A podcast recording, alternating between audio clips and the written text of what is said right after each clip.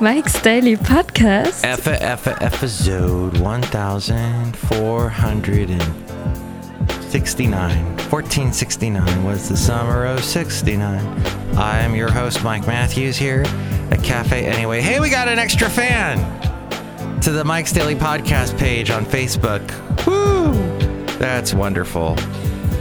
Today, we'll hear from Shelly Shuhart, Floyd the Floorman, and John Deere the Engineer. Mike's Daily Podcast. And if I sound a little tired, it's because we had our company lunch yesterday. Mike's Daily Podcast. We do a company lunch and it's awesome because our receptionist, who's also an on air personality, she does something you can't resist, and that is she makes delicious food. And yesterday she made stroganoff.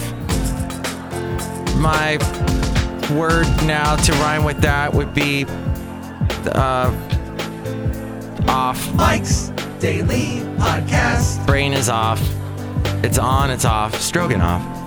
So that's basically what happened. Mike's But then, Daily right afterwards, Podcast. there was a meeting. Yeah. And what happens is, is when you have a meeting right after a enormous lunch like that, it's very difficult to get through said meeting. And the meeting took a lot longer than it should have because of the food coma we were all experiencing. But I really don't like. Look could just walked in. I don't like meetings. I do not like them. I know it's a part of corporate America. When I was a program director in Alabama, I had to do a Monday morning meeting every week. And it was always like, you guys need to stop doing this and you got to start doing this. But the guy that had the, who ran the meeting back when I was a program director, look who else walked in for Cumulus, he would treat us like children, like little kids. And the guy that carried out the meeting yesterday, he did it well. He did it like a professor because he was cleaning his glasses the whole time he was doing the meeting. No, not in a maniacal way. He was just cleaning his glasses and he did it much better than the guy back in Alabama. Oh boy. But I used to dread those Monday morning meetings. Anyway, a bunch of people walked in. Cafe anyway. Anyway.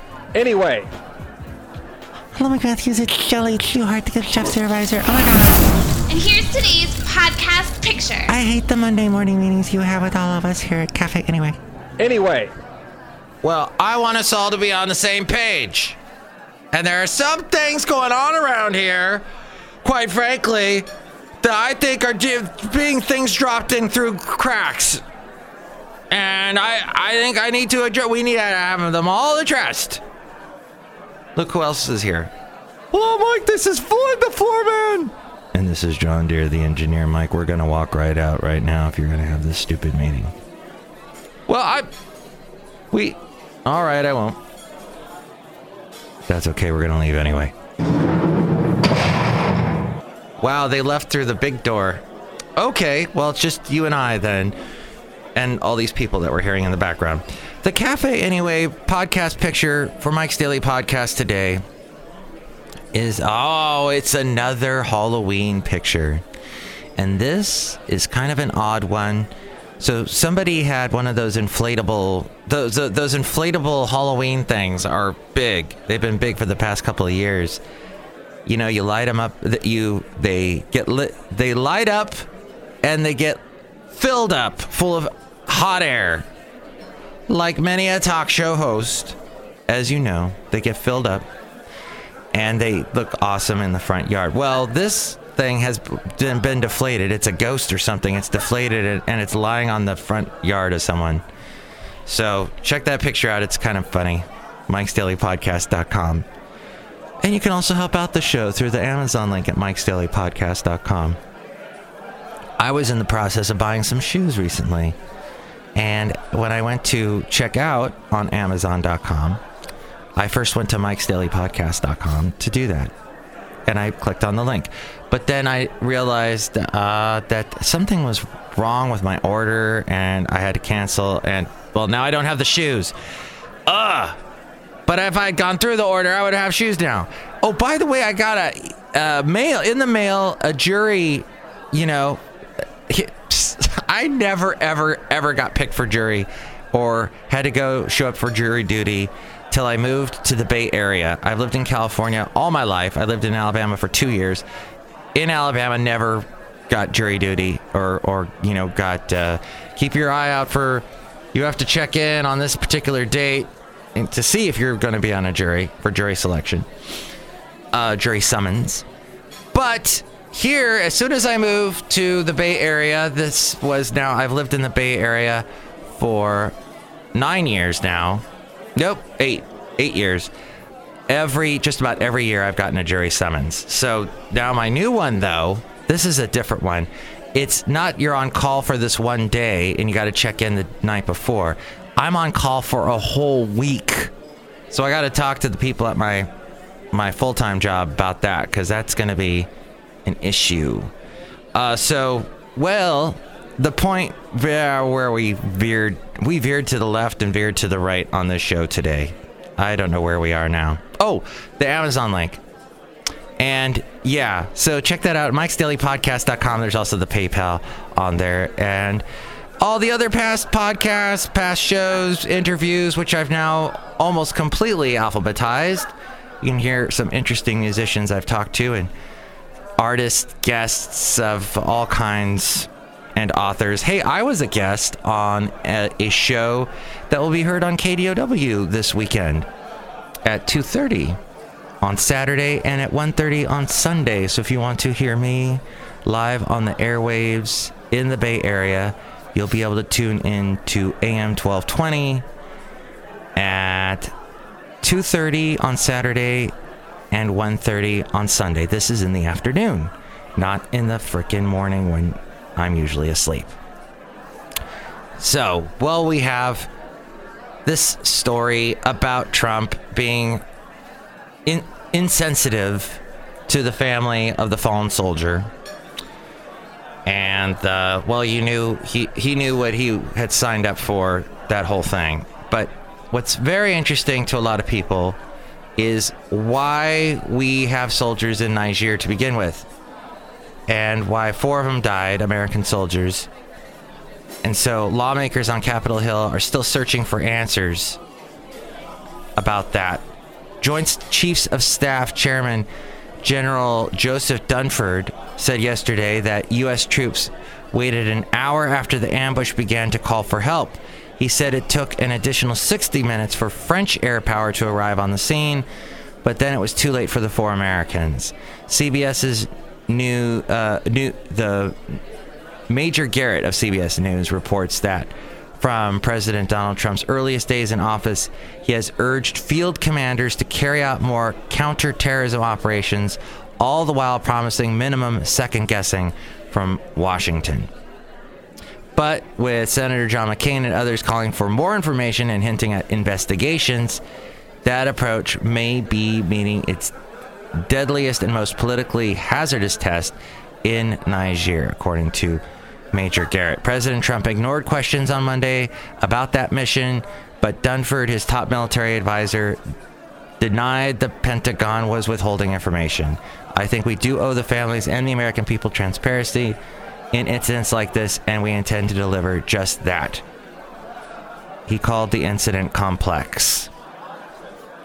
He did release some basic details of the attack, saying that on, on October 3rd, a dozen U.S. soldiers joined more than two dozen Nigerian fighters on a mission north of Nigeria's capital, Niamey. A day later, the group came under attack from approximately 50 militants, described by Dunford as well trained and well equipped, and associated with or inspired by ISIS. Gunfire raged for an hour before the Americans radioed for help.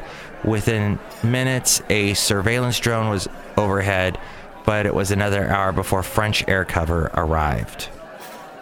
Now, on to the uh, Russia's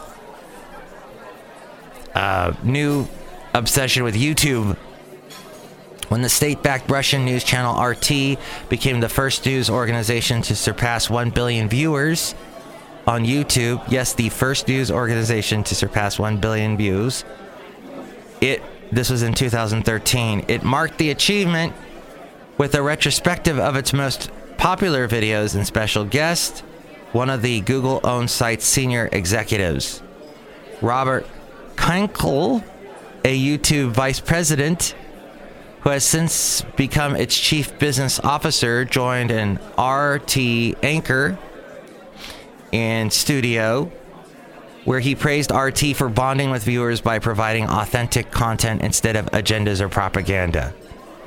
But now, as investigation in Washington examined the scope and reach of Russian interference in the U.S. uh, politics, the once cozy relationship between RT and YouTube is drawing closer scrutiny. YouTube, the world's most visited video site, owned by one of the most powerful and influential corporations in America, played a crucial role in helping build and expand RT, an organization that the American intelligence community has described as the Kremlin's principal international propaganda outlet and a key player in Russia's information warfare operations around the world. While Kremlin aligned agents secretly built fake Facebook groups to foment political division and deployed hordes of Twitter bots to stoke criticism of Hillary Clinton, RT worked out in the open, bolstered by one of the largest online audiences of any news organization in the world and prominent presence, a prominent presence on YouTube search results. This according to the New York Times. And according to CNN, Facebook is facing more questions over Russia linked ads. This time in England, British lawmakers have asked the company to provide information on ads purchased by the Russian linked Facebook accounts around June's general election and last year's Brexit referendum. The chair of the Digital Cultural Media and Sports Select Committee, Damian Collins, has requested details including how much money was spent on ads, how many times they were viewed, and which Facebook users were targeted. He wrote to CEO Mark Zuckerberg last week framing his request as part of an inquiry into fake news and the role of foreign actors abusing platforms to interfere in the political discourse of other nations. It was made public, this letter, on today. Facebook it confirmed it has received the letter and said it would respond once we have the opportunity to review the request. Facebook is just down the street from me, basically. Pretty darn close. And finally, you might not need an extensive sensor network or a host of volunteers to detect earthquakes in the future. In fact, the line supplying your internet access might do the trick. Researchers have developed technology that detects seismic activity through jiggling in the fiber optic lines. This, according to Engadget. Laser interrogators watch for disturbances in the fiber and send information about the magnitude and direction of tremors. The system can not only detect different types of seismic waves and thus determine the seriousness of the threat, but spot very minor or localized quakes that might otherwise go unnoticed. Fiber based detection isn't strictly new, but it previously centered around acoustic sensing that required wrapping them in cement, sticking them to a surface, or otherwise making sure they contact the ground to make it easier to spot impurities in the signal. Now, wasn't this something they were doing up in Napa Valley, actually? They were putting these in the ground, and it was going to be very costly. Oh, this is something I heard on Cross Current on KALW. That's right. They were talking about what they would need to do to create a huge system of, uh, or maybe this was on NPR, whatever. It was all over the state of California what they would need to use.